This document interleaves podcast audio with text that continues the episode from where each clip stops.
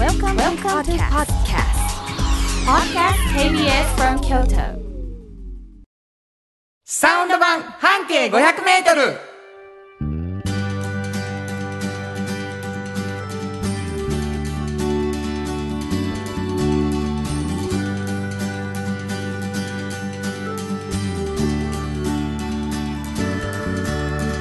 こんにちはマガジン半径500メートル編集長の炎上真子です。サウンドロゴクリエイターの原田博之です。10月28日になりました。最後、10月も最後。早いな。早い早い。やばいやばい。ほんまに早いよ。うん。ということはもううん。来週11月そうやから。なんですよ。お正月がもう、早すぎません？この間明けましておめでとうございます。言うた本気がするんですに。でもお便りいただいております、はいいい年してあきちゃんさんありがとうございますつもありがとうございます炎上さん原田さんこんにちはこんにちは。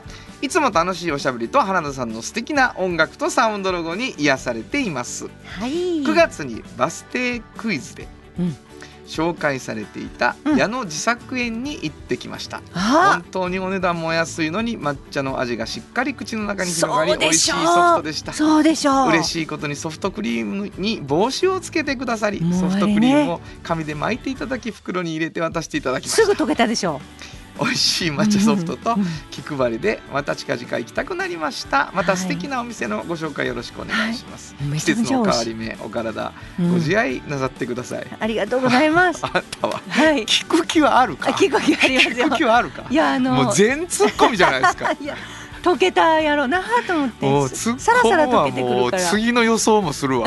すぐ溶けた色書いてないそんなことはまた行きます？リスナーの方に語りかけている。語りかけて。そうそうって多分言うてはる。言うてはるか、はい。ほんまかいな、うん。うん。いやあの紹介してたうん。美味しいんだらしいな、まだ食べてないですか？食べてびっないくりしますね。何がですか？もう絶対食べた方がいい。食べた方がいいな、ちょっとねあの抹茶ソフトとかうん。抹茶アイスとかいっぱいあるじゃないですか,、はいはい。だからなんかなんか食べたことあるでしょみんな。ちょっとはね、いいうん。パフェの中に抹茶アイス、はい。ありますよ。全然ちゃうから あの本当に。あれ？もう冒頭からさ、うん。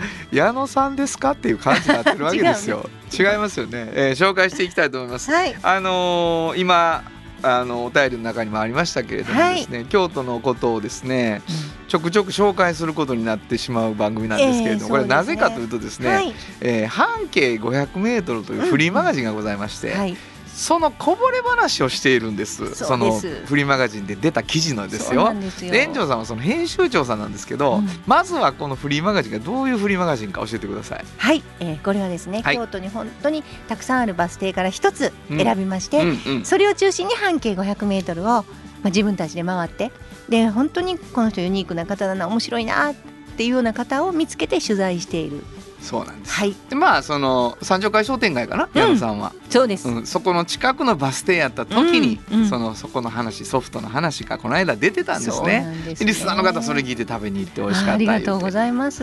今日も聞いていただくと京都のなんか、もしかしたら美味しいあるいはうん。もしかしたらちょっとこだわりのある、うんそんな話が聞けるかもしれない。はい。ということなんですけどね、この一つのバス停で半径 500m がうん、うん。もう70回以上うんやっておられるから、はい。京都中の情報が、まあ情報というか面白い人のね。せやねん。うん本当に。特に情報じゃない時もあんねん。そうなんです。あのなんかね、あのこういうちょっとねグルメみたいな時もある時にはあるんですけどね。そう。うんあの人が面白いんです、ね。そうなんですよね、うん。料理の話でもう料理屋さんの話でもう味のこと喋らへん時あるからね、うん。矢野さんもやっぱ面白いからね。そうや。何よりもね。まあ編集長やっぱ書ききれてへんやろ。その記事だけでは。ということでこぼれ話をしてもらうことで始まったんですけど実はもう一つ炎上さんがフリーマガジンを出しておられます、はい。えーおっちゃんとおばちゃん、うん。これどんなフリーマガジンですか？これはね、あのーまあおっちゃんとおばちゃんという年齢にまあ皆さん誰でも若い人でもなるんですけど、まあその時に本当に仕事が面白いなと思ってる大人がたくさんいてね。うん。まあ、そういう人にそのなぜそうなったのかみたいなことも、うん。あの考え方も含めて、まあ、紆余曲折を聞いているような本なんですが、はい。まああのそれはもう一つの選択肢をね本当に増やしてほしいなと今こののねご時世でいろんな生き方のね、はい。生き方のね、うんうん。あのいろんな生き方があってそそれでいっぱい知ってどれかを選ぶっていうのがすごくいいと思うんですどれも正解なんでまあ、つまりこれ、うん。今から選んでいく若者に向けてのメッセージがそうなんですね。強いよね。でもまあ一方でその企業とかね、はい。いまあ、いろんな営みをしている人たちも、やっぱりこういろんな学生さんとも出会いたいしっていうところもあってね。でそういう方たちの気持ちもどっかでこう出していくっていうようなところもあるのでなんかその辺でうまくなんか親和性があれば。そうそうそうそう。がぶつかっておるというね。そうなんです。出会っていくフリーマガジン、はい。これからイベントもだからしていくので、ね、そうなんですよ。そうなんですよ。どんどんなうんしていく、まあそのそれもやっぱり話するべきちゃうってなりましてですね、えーつまりこのサウンド版半径 500m は2つのフリーマガジンのこぼれ話がうん。柱となっているラジオ番組でございます、はい。えー私たちの番組今みたいにねお便りもらうとね、はい。すごいこう嬉しくなっちゃうんですね。はい。どこに送ればいいでしょはい、えーメールアドレスは500アットマーク kbs ドット京都。数字で500アットマーク kbs ドット京都こちらまでお願いします。うメッセージをいただいた方の中から抽選で2名の方に今ご紹介していたフリーマガジン半径 500m おっちゃんとおばちゃんをそれぞれ1冊ずつプレゼントすることになっております、プレゼント希望の方は住所お名前忘れずに書いてください、はいもう一回教えてくださいメールアドレメールアドレスです、はい。メールアドレスは500アットマーク kbs ドット京都数字で500アットマーク kbs ドット京都こちらまでお願いします。ということで KBS 京都ラジオからお送りしていきます。サウンド版半径 500m 今日も張り切って参りましょう。サウンド版半径500メートル。この番組は藤高コーポレーショントヨタカローラ京都東和サンパック山崎特発産業製作所焼肉文吾サンシードアンバン和衣あんポレポレ働く。日清電機の提供で心を込めてお送りします。ものづくりに店づくりお客様の欲しいを届けるカンパニー。汗をかきかき喜びを共にトータルソリューション。藤高コーポレーション藤高コーポレーション。お風呂の新習慣。ツルツル足裏ふわふわ。ポカポカだ。歯磨きみたいに足磨き。3パックのフットブルーマー福王寺から集山街道1.5キロ。お食事処山崎。静かに楽しむお食事よし。京都散策小旅行もよし。京都は高尾に佇む。宿泊もできる山崎。新庫編集長の今日の半径500メートルこのコーナーでは京都市バスのバス停半径 500m のエリアをご紹介するフリーマガジン。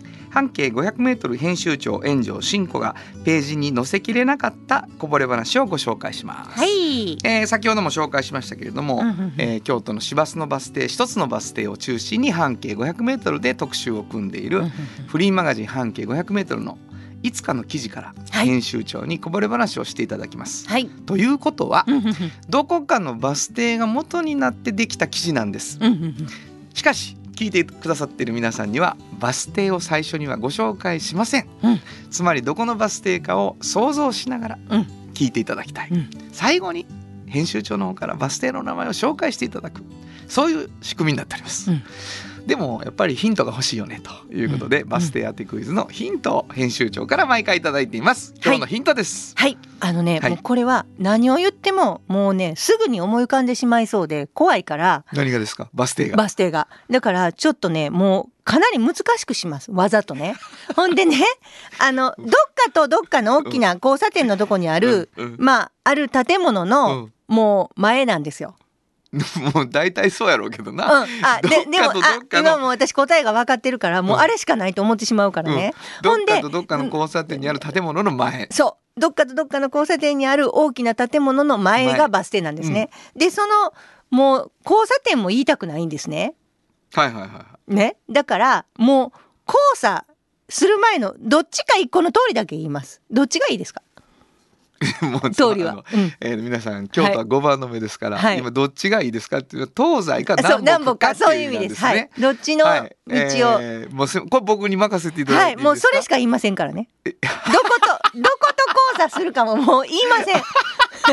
もうね、あの、なんていうの、交差は言いません。えーっとうん。東西にします。東西の道。うんはい。はい東西は、お池です。青池ね。うん。もう、知りません。もういろんな、いろんなところで交差してるでしょ？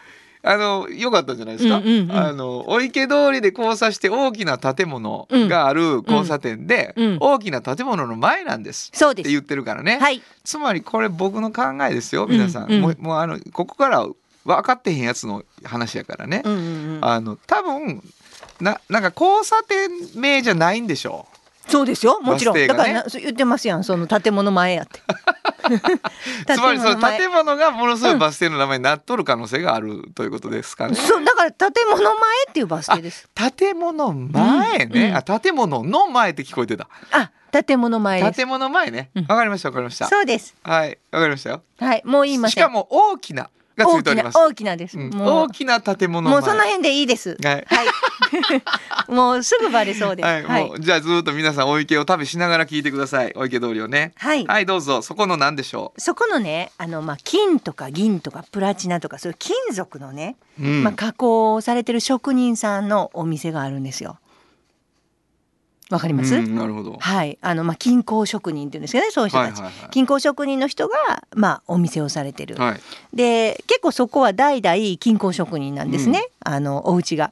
であの3兄弟うん。いらっしゃって、その方は次男なんですけど、は皆さんいろんな職業、えー弟さんはまた継いだはりもしてはるんですけど、あのーやっぱり私職人さんってねあの私この方がねあのすごいなと思ったのはその原田さんは音楽で生きていくための11の方法っていう本を書かはりましたよね。はいこの方もやっぱ金工職人として生きていくためのいろんな方法をあ持ってはる。持ってはる考えてはるんです。よ。なるほど。でもう例えばねあのなんかがこう出土したとか言ってねこう、うん。あの昔のものが、うん。それと同じものを作ってくださいとかねあの美術館に入れるんでってこういう依頼ももちろんいっぱいあるんですよ。はいはいはいはい。でもねやっぱ職人として食べていくときにそういうのを待ってるだけっていうのは難しいんですよ。なるほど。だから、えっと、この方次男さんであの上の方も職人か下の方も職人か3人とも職人かやけどやっぱりあの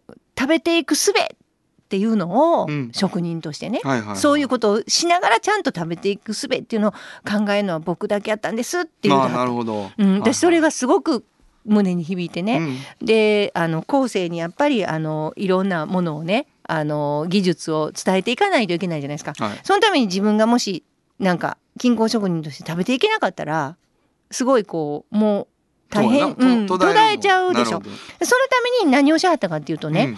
あのリングをねあの、自分のとか彼氏の彼女のとかねうん。そういうあと結婚のうん。とかのリングを手作りで一日体験でちゃんと作ってもうえこれができんのっていうところまで。最初はねももう細いただの金属のあの棒なんですよ。うん。金やったり銀やったりプラチナそれを切って曲げて磨いてね。でもう石入れるなら石入れてとか。そういうあの石はまあ次の日とかその次の日とかになるんやけどそのちゃんと自分のデザインでオリジナルをなオリジナルの。それをできるお店をしはったんですよ。自分らが技術を教えながらなるほど。一日で。でももうねそれが大流行り。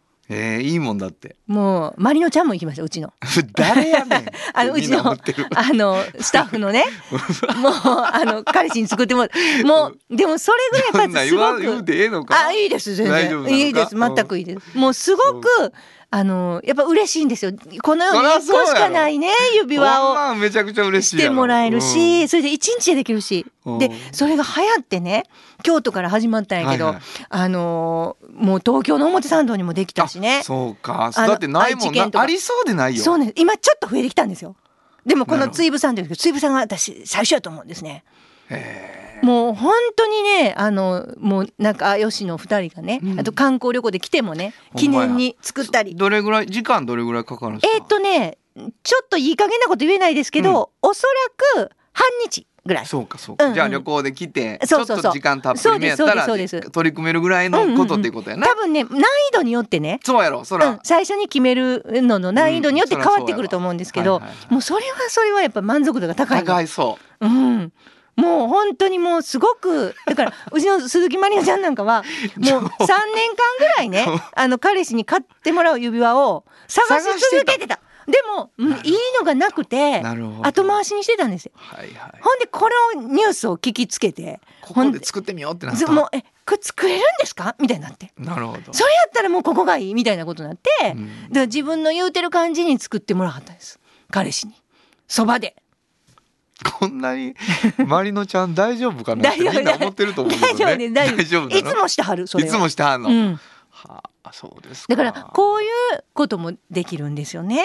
だからでもね何のためにしゃるかってやっぱそうやってあのこんなに均衡って面白いんですよってことも伝えながらそしてそれでこうちゃんとあの定期的に収入を得ながらなるほどな。自分は本当にいろんな伝統的なものを作ってこの間もはいはいはい。表彰されてはりましたけどね、なるほど伝統芸能で、うん。伝統工芸で。だからあのやっぱり大好きな均衡で生きていくために何ができるやろうって考えて行き着かはったんです。はい伝わってますよ。いやだけどこうさすごい可愛いとか嬉しいとかって言って作ってることがさ、うん。伝統を守ってるとは思ってへんやん。買ってる人は。そうそうそうそう。ね、うん。まあ、ただ嬉しいしやってるだけやけど、うん。それがこう一つの伝統を守ってることになっていくっていうのは、うん。そのお店の人のアイデアがあって初めて実現するからそうなんです。すごいことですよね。本。当に。だから僕が彫金できちんと食べていかないと、後の人があの不安になるからって言うとすごくないですか？すごい。もう結構感動します。兄弟の中でうん。彼だけだったんですね。うんうん。なるほど、そうなんです、えーバス停聞いてみたいと思います。はい、えー、京都市役所前。はあ京都市役所前。い。僕二条城の変化と思いましたね。あれはあそうかあれもカクンとなってお池やもんねカクンとなってやから。まあほんま大きい建物ではあるな、京都市役所前。そうなんですよ京都ホテルもあるしね。そうそうそうはいはいはい。えーっとお店の名前は？追部さんです水部。はいわかりました。えー、新庫編集長の今日の半径500メートル。今日は京都市バス京都市役所前停留所の半径500メートルからでした。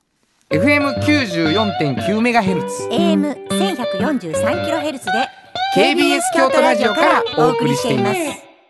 今日の一曲。はいここで今日の一曲なんですけどね。まあ近郊の中でもゴールドを選んでみようかなと思いますね。はいアウルシティゴールド。本当はここでジャスラック登録の名曲が流れてるんだよ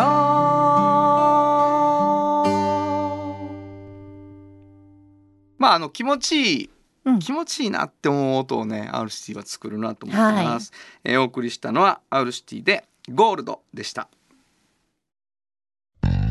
じっと支えて未来を開き京都で100年超えました。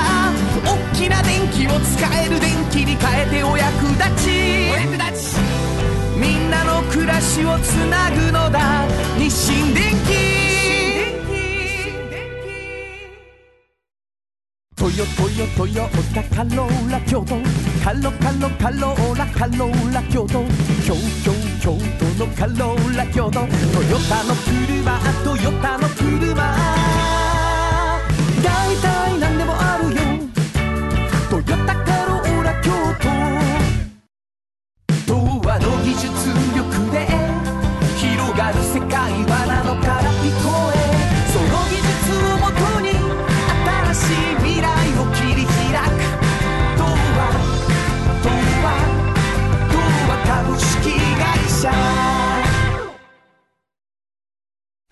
原田博之の音楽機構。このコーナーは私炎上真子が独断と偏見で原田さんの曲を皆さんにお届けするコーナーです。ありがとうございます。はい。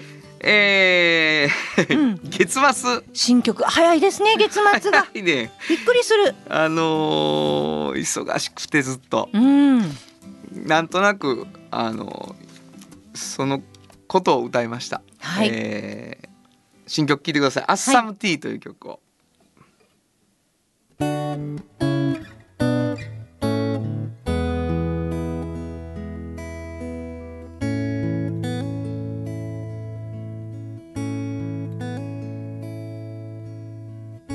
いつの間にか何かに追われているからこぼれた思いも忘れようとしてる。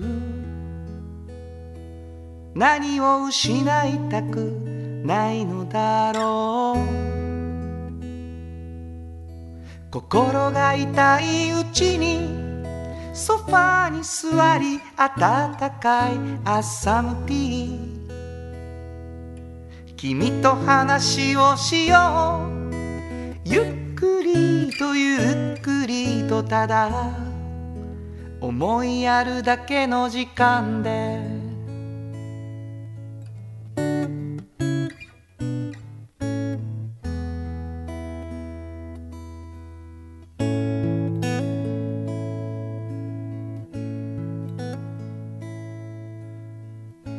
余裕がなくて気づいたり気づかなかったりすれ違うままにやり過ごしてしまう。何を大切にしているのだろう。心が痛いうちにソファに座り温かい朝ムティー。僕の話をしよう。ゆっくりとゆっくりとただ。思いやるだけの時間で。心が痛いうちにソファに座り温かい朝ムティー。君の声を聞きたい。ゆっくりとゆっくりとただ思いやるだけの時間で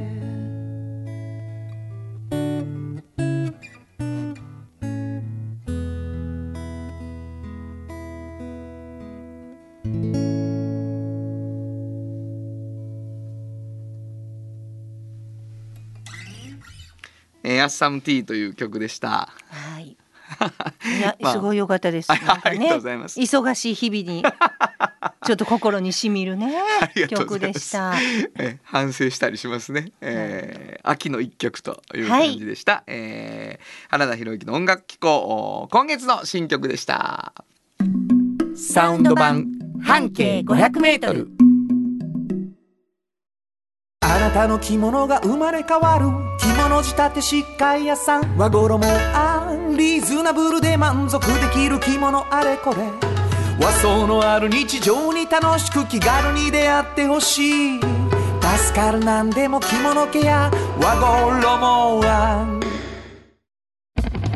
あなたの家の冷蔵庫そこにもきっとサンシードいろんな容器をだってほらねやっぱりサンシード未来に向かって明るく進む会社。サンシード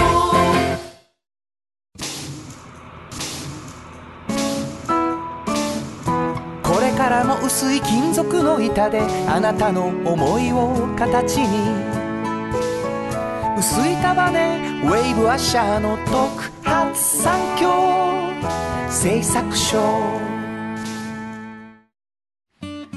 子供のために頑張りすぎている。お母さんの居場所働く。癒されて打ち明けてちょっと学んで元気になって。お母さんが楽になる学びや働く。おっちゃんと。おばちゃん。このコーナーでは仕事の見え方が少し変わるフリーマガジン「おっちゃんとおばちゃん」の中から毎日仕事が楽しくてたまらないという熱い人またその予備軍の人々をご紹介しているのですが、はい。今日はですねうん。またもやうん。またもや、うん。まあテレビやったらめちゃめちゃ見ていただきたいはい。雰囲気のあるうん。どちらかというと予備軍、うん若手はい。の方に来ていただいてますありがとうございますえー自己紹介お願いしますはい、えー、株式会社マガザンの岩崎と申しまやっす。ようこよろしくお願いします。炎上進行がもうね闘牛闘牛のようにいやいやいや。闘牛のように前足をガンガンってやってるんですよ。私覚えてます覚えてます。マガザン京都のこと。マガザン京都半径ね。500メートルで。もうね、一回紹介しましたね。僕はあまり覚えていない。覚えてないでしょ？言いましょうか？言うの言うのか？あ聞こうか？のね岩崎さん一緒に言いましょう、はいあの、一緒に言うのマガザン京都は。無理やろ？一緒に言うの無理や。マん。ガザン京都は、えー媒体ですね媒体？ね。泊まれる。泊まれる媒体。泊まれる雑誌なんです。わかります、泊まれる雑誌。う。ん、雑おぼろげに記憶が蘇ってきておりますよ。ど。どういう話？どういうことか言ってそうマガザンとは何なのか。はい、マガザン京都っていううん。宿泊施設を運営してるんですけれども、実徳の近所ね。はい、うん。もし京都のローカルマガジンが空間になったらっていうまあ着想でオープンしすた。ごいよ。すごいよ。泊まってみて。それは超聞こう。はい。はい。はい。なのどんな感じですか中は？そうですね、うん。京都のまあアーティストの作品とか、あーなるこうグッズとかお土産になるようなものとか本とかがギュッてちっちゃい町屋に詰まってまして、はい。そこに宿泊滞在いただけるっていう場す所ごいね。ですでね。欲しなったら言うたらいいんですよ。帰る時にね。これ欲しいって。ね。そうです。はい。それはやっぱり炎上進行の興奮を、はい。興奮というかまあなんでしょうね。金銭を魚でしたやろな。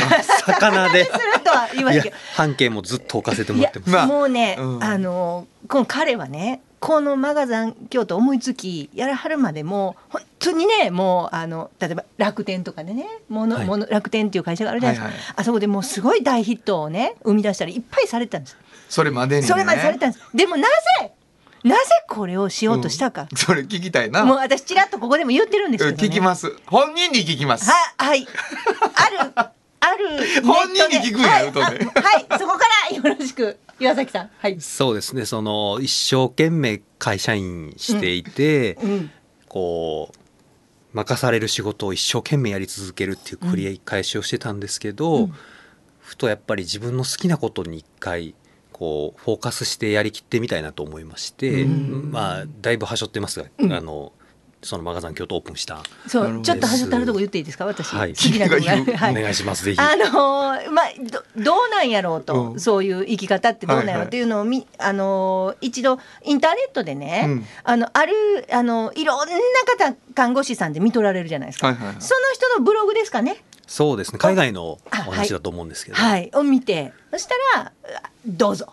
あの病院で看護師さんって働かれてるんであのお亡くなりになる方を見とることが多いわけですよね、その時に何に後悔してるのかっていうランキングにまとめてらっしゃった記事があってこれは別にオープンになってるものだと思うんですけど。でもそれ覚えてるわ俺その話ね。ねね言ったでしょ言っ私た言った言ったで第1位が、まあ、好きなことをやらなかった。自分のやりたいように生きなかったっていうのが1位だったんで、じゃあそれをやったら自分は幸せになれるのかもしれない。満足できるかもしれないと思ったのもすごい大きいきっかけですね。一つのはい。一つの背中を押した言葉やんなすごいでしょ、い。だからや僕そう思い出しました。思い出した。私がそこかなりクローズアップして言ったんですけど、なるほどね。じゃあそのその時に自分のやりたいことって思って、はい。でそのそこからもうそのローカルマガジンが宿泊施設になったらどうなるんやろうみたいなことがやりたいことやなってスーッとまっすぐ行くんですか？そうですね。やっぱりこう、まあ、その時東京で働いてて、うん。まあ、地元関西ですから、はい。移住できる縁があったのが京都だったんですけど、やっぱ京都むっちゃ面白いと、へー人も面白いし食べ物も美味しいしってこう皆さんもよくご存知なことに初めてやっぱり気づいて、はいはいはい。でふと考えると当時特にそういうのがガイドブックに全然載ってないなるほど。と例えば芸大出た面白い若い子の作品とか、はいはいはい。観光文脈に載ってこないけど、そうですね。これは紹介したいって思ったっていうのと紐づいていった感じですかね。もともとアートも好きだしうん家具とか雑貨とかいろんなものお好きだし、はい。そういうデザインも好きだしやっぱそういうものっていうのとそういう作家さんとかデザイナーとかまだ全然世に出てないけどめちゃくちゃ面白いものとかが雑誌とかってよく載るじゃないですか私たちも載せるしね、はい。はいこういう人を載せるでしょ。なかなかそういうアンテナでこう宿泊施設があったら面白いんじゃないかってねそうですね。思われて、はい。もうすごい面白いここの宿泊施これ設は。あのうん。岩崎さんにしたらね、あの自分が紹介したいなと思ってはい。やっているそのマガザン京都を、はい。あの炎上さんが見つけてきて、はい。取材させてくださいって言われたわけじゃないですか。はい、だ結構その紹介側やったのに紹介される側になるっていううん、経験は実は珍しかったんですか、いや初めてですよへー。ねその会社員として取材されるってなかなかないんで。そうですよ、はいはいはいだから岩崎さんは私取材してますからね。なるほど。していただきました。ね。かなり初期に。かなり除菌ど面白い、面白い体験だったんですか？そうですね。そのうん紹介する側とされる側の間にいるっていうのは、はいはいはいそうそうはい。そう。うん、それはでも興奮したやろね。もう興奮しますよもうだってオリジナリティあるし、うんうんでなんでこうなったかっていうのも聞いてもさっきのね、はいはいはい。話でものすごい腑に落ちるし、うんじゃあこれをししといたらなるべく後悔しいひんってことかっていうねあー言うてそうな。そう ですねなんでこうリーフはミーツを取材しないですもんねそうですそうなんです。そういうじ。感じでこうやってどう競合でもないのかなみたいな、うん。じゃあそこが面白い。その風通しの良さは気持ちいいですけどね。うん。へえなるほどね。もうそれからいろんなとこでね出会いますよね、はい。い、ろんなとこでやるんです。あそりゃそうやろ。だって、うん、お互いにこうお互いにいろんな場所でやっぱり見つけたみたいな。お互いな。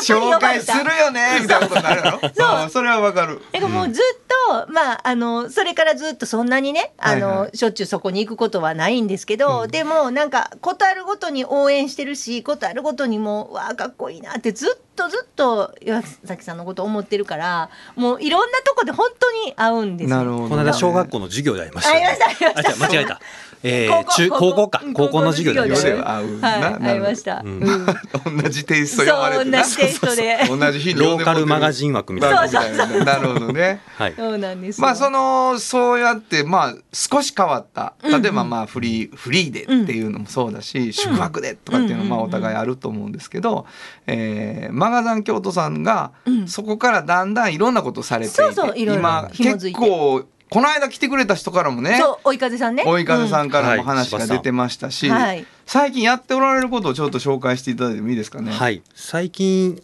世に出た収録今の収録の1週間前に出たのがそのシャトルっていう東銀座東京東銀座のスペースをオープンしまして、はい。それ松竹さんうん。あの歌舞伎とか映画はいはい。やる松竹さんとの共同事業で、はい。えまあ空き地があったわけですね。松竹さんが持ってる東銀座に、うん。そこに松竹さんの伝統芸能に接続できる若手の表現の場を作りたいとはいいうオーダーをなぜかいただきまして、すごオーい。プンいたしましたのでぜひ皆さん遊びにおかっ越しくださいこいい岩崎さんかっこいい。その空き地で今何をやってるんですか？要はアートスペースなのでうん。展覧会とか展覧会とかえーイベントご飯とか、まあ、オープンしたてなんでこれから予定しているものがいろいろあってファッションブランドのこうポップアップショップとかなるほどレンタルもできるようにしているので。なるほどね。はい。東銀座シャトル。はい。で黒川紀章さんのカプセルタワービルっていうのがはい東あ銀座にあって解体されたんですけど、はいはい。うん。それを松竹さん名義であの頑張って取得できたんですよね。もともとこう黒川紀章さんのコンセプトが移動できる建築はい。っていう松竹さんがはい。なんですけどお金とかいろんな問題で立ってる間できなかったけど壊されたやつを、えなるほど。ーとそういうコンセプトを実現しようっていうのもあったりしましはいはい。はいてでそれが宇宙っぽいんですよね。なるほど。カプセルではいはいすごい。なんでシャトルっていう名前にしたっていう。なるほど。可能性を来とるわけやな。はい。ポテンシャルを打ち上げるみたいな。面白いですね。面白いなあ。歌です。大体さ、うん。もう話のサイズ感がさ、うん銀座に空き地持ってへんで普通。僕が持ってないねしょ松竹さんが持ってますよねい。やでもそこにやっぱり矢崎さんがそういうふうに入られてることが私は面白いし嬉しいしすなごいかっこいい。なるほどこう宿を始めると炎上さんみたいな方にこう出会うっていうのを積み重ねていくとこう コミュニティになってきそてあそれを感じますね。はいだからあのーライバルでもあるし同士でもあるしね、うん協力もしてるし一緒にやっぱり盛り上げてってまあ、る感じライバ。ル的は全くなくて本当になんていうかなもうリスペクト私もしてるし、うんほんでもう「会うてる!」って思って横で とずっと叫んでる感じ「会うてる岩崎くん!」っていう感じでありがとうございます。応援の言葉合うてるやからね。勇気もらえますよね。勇気もらうよね。勇気もらえわかるわかる。かなりそのあなたの合うてるは勇気与えてると思うよ。ほんまかっていうね 周りの声をもう聞こえないぐらいの声で合うてるって言うっていう。なんか旗から見たらこれ分かりにくいことやってんなって自覚もあるんで、なるほどなるほどあ。りがたいですね。大声で言うっていうね。かっこいいかっこいい、うん会うてるっていう以上の情報はないんですけどねただ声が大きくなるだけっていういやもうだからいつも応援します。なるほどね。尊敬しつつ。すごい、うん。背中を押してくれる方とかうん。一緒にやってくれる人がいてそういうプロジェクトがこう館を出てできるようになってきてるっていう感じですね。京都を選んだのは良かったなって感じですか、いやーよかったっていうかめちゃくちゃありがたいですね。あそうですか、んそれ何がですか？もう毎日楽しいっていうか。そうかそうか。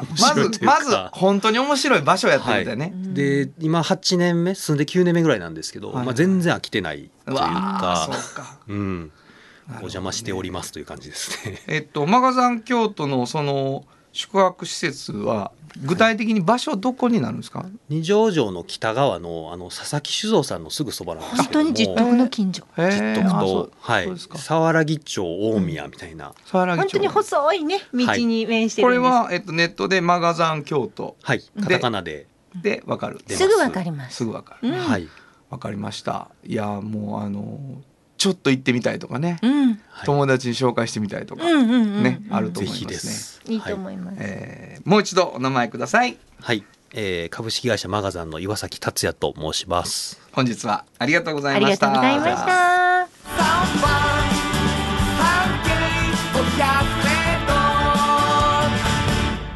今日のもう一曲、はい。ここでもう一曲なんですけどね、うん。えー岩崎さんから、うん。えー希望を聞いてみました。はい。カンサノで夏目本当はここで Just Like 登録の名曲が流れてるんだよ。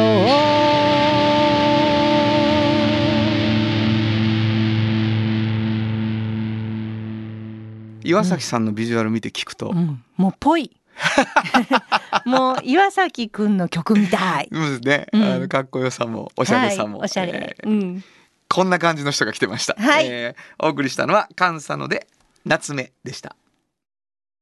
お風呂の新習慣フットグルーマー足指ピカピカ足裏爽快マッサージくすぐったいのが癖になる。3パックの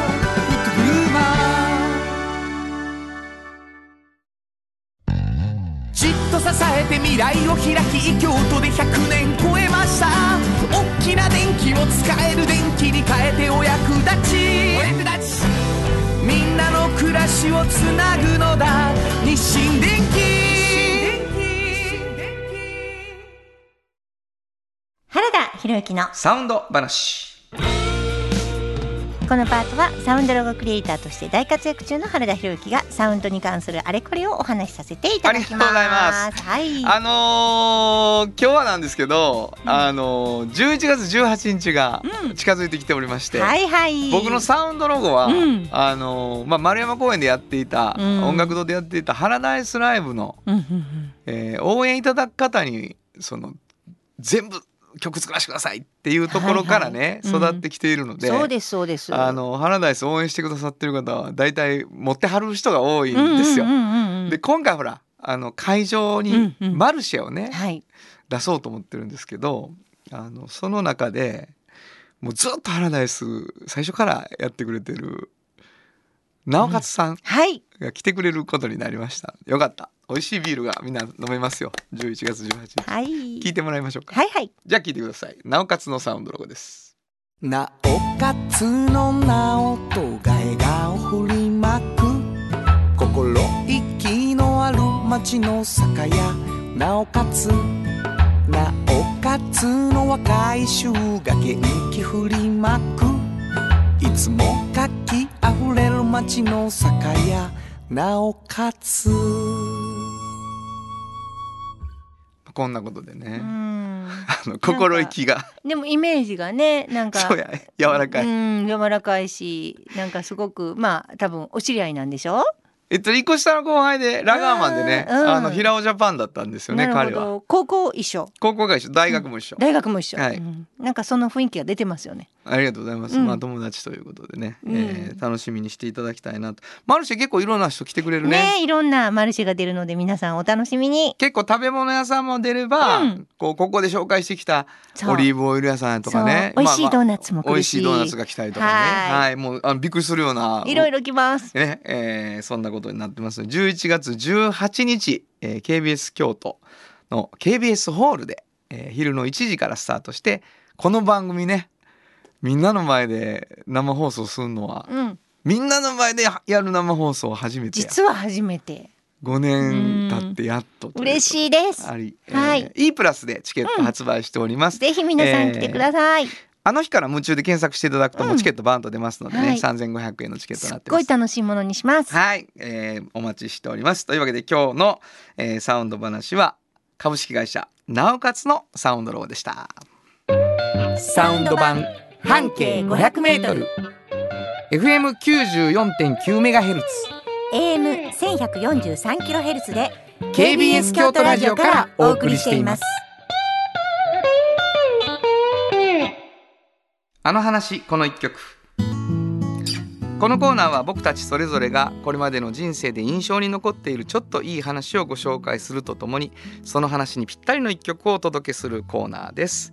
えーまあ本当に僕にとってはあの一年の中心になる「ハラダイス」という言葉があって、えー10年間40代はね、丸山公園の音楽堂で、えー僕のライブをたくさんの人に応援してもらってやってた。でコロナが来てえーラジオがねそれを特番にしてくれるっていうことになってこのサウンド版半径 500m と一緒にラジオ番組の中で、えーラジオからライブを届けるっていうのを3年間やらせてもらって、えーそして今年、えー、ハラダイス版半径 500m を有観客でねしかもいつものこの番組をみんなの前で生放送でやれるということになって KBS ホール、えーそこにまあ、ギター一本から始めようそして大先輩の2人を呼んでみようっていう流れができて中川五郎さんそして豊田雄三さんという2人の、えー先輩に来てもらえることになったんですけど今もう本当にあと1ヶ月を切ってずっと2人のアルバムをねあの聴いたりしながら自分の曲を選んでるんですね。でもアルバムって本当にこう何十年も前のその人がそのままそこにいるからこう年下の中川五郎さんに出会ったりねするんですよね。でうわーかっこいいなとかやっぱり知性があるなとかちゃんとエロいなとかねいろんなことを思いながらあの中川五郎さんの曲をに出会っていますね今あの実はすごく出会いがそのミュージシャンというよりはその文章を書く方っていう感じで出会ったとこも僕あってでしっかりライブを見たりするのが遅かったので本当にこうその五郎さんがどんな風に歌ってきたのかっていうのを今頃になってこうだんだん分かってきてこんな人と一緒にやれるのかってどんな曲歌ってくれはんやろうっていう風にねちょっとずつちょっとずつ思っています。えー、炎上さんと五郎さんの曲なんか流そうよって言ったらこの曲私好き好きやでって言ってもらってああいい曲やな五郎さんっぽいなと ちゃんとなんていうのかな本当にあの中川五郎さんという人はこうまっすぐに自分の心が動いたことを書く人なんだろうなって思うんですよね。だからだから届くっていうか嘘がないことが一回聞いただけでわかるっていうかこの人本当にこう思ったんやろうなっていうことをねいつも曲の中で感じさせてもらえるのがすごいなと思っています。えーもうこのタイトルからすごいな五郎さんって思うんですけどね、えー選んだ曲はこの曲です。中川五郎さんで25年目のおっぱい。本当はここで Just like 登録の名曲が流れてるんだよ。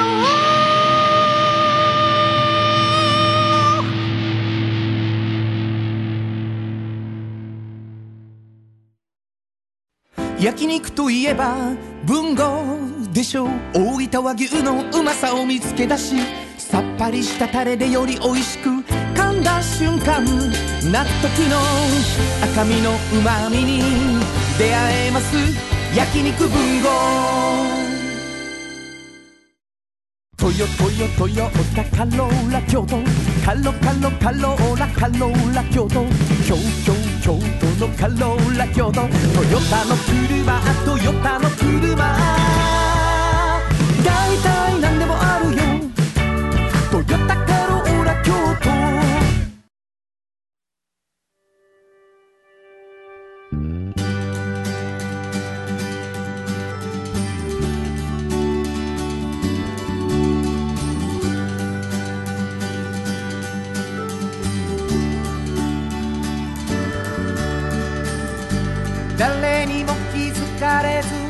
こにある。素敵なこだわりと哲学を見つけて感じて言葉に変えてみんなに届けてみようかな。一人の職人が歩み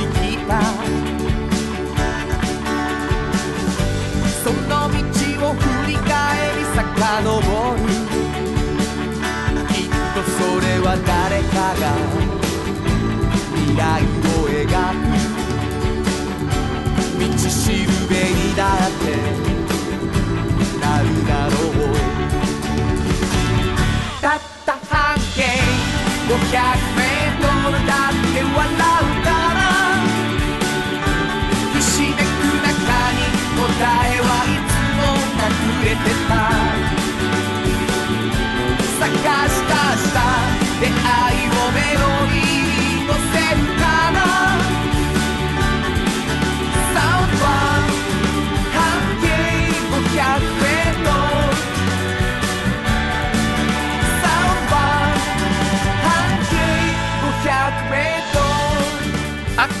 エンディングでございます、はい。もう10月が終わっていく。本当に11月18日ね、はいはい。もう皆さん本当に私たちちょっとこの番組5年経ってそうやね。初めての生放送。嬉しいわ。僕の予想はね、うん公開生放送ね。公開生放送。あのそうそう。だから、うん。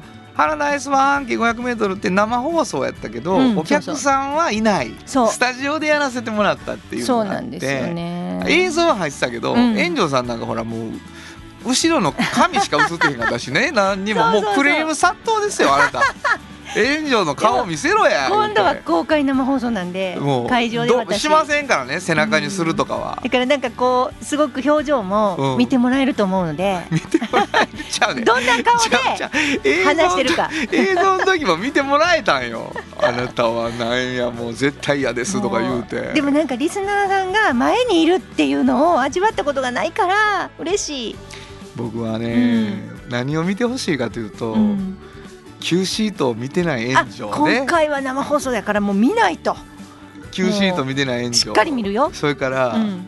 ドヤ顔炎上ね。いやいやねそれはどうかな。でももうすごい楽しみみんなと会えるのが。だからあれですよ、うん。もうあのもう一回もう一回やりますとかないからね生放送やから 実はねいろいろあそうですよるからね。そんなんもうあかんし。どうしよう。だからもうブルトーザーのように過ぎていくわけですうよわどうしよう。で僕がなんか変なこと言っても、そんなあれですよ、うんもうフォローフォローですよお互いが。ほんまやね。ちょっと止めてちょっと止めてとかいうことはできないわけですから。どうしよういやもう楽しみやね。はい楽しみ。でも生ってもう本当に、うん。ほんまの1時間がただ流れるからね、うん。会場のもんとか食べながらとかはできひんからね。その前にちょっとマルシェで食べときます私。何の心配してんの？いろいろ。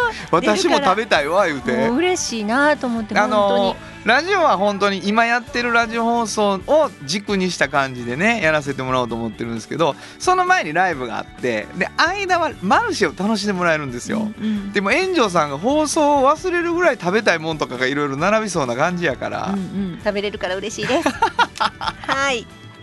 わかりました、えー皆さんぜひお越しください、はい。えーこの番組皆さんからのメールをお待ちしてます。どこに送ればいいでしょうか？はい、えー、メールアドレスは500アットマーク KBS ドット京都。数字で500アットマーク KBS ドット京都。こちらまでお願いします。メッセージをいただいた方の中から抽選で2名の方にフリーマガジン半径 500m おっちゃんとおばちゃんをそれぞれ1冊ずつプレゼントしています。プレゼント希望の方は住所お名前忘れずにお書きください、はい。もう一度メールアドレス教えてください。はい、メールアドレスは500アットマーク KBS ドット京都数字で500アットマーク KBS ドット京都こちらまでお願いします。ということで午後5時からお送りしてきました。サウンド版半径 500m お相手はフリーマガジン半径500メートル。編集長の炎上真子と。サウンドロゴクリエイターの原田博之でした。それではまた来週。サウンド版半径500メートル。この番組は藤高コーポレーショントヨタカローラ京都。東和。サンパック。山崎。特発産業製作所。焼肉文吾サンシード。アンバン和衣あんポレポレ働く。日清電機の提供で心を込めてお送りしました隠れてた。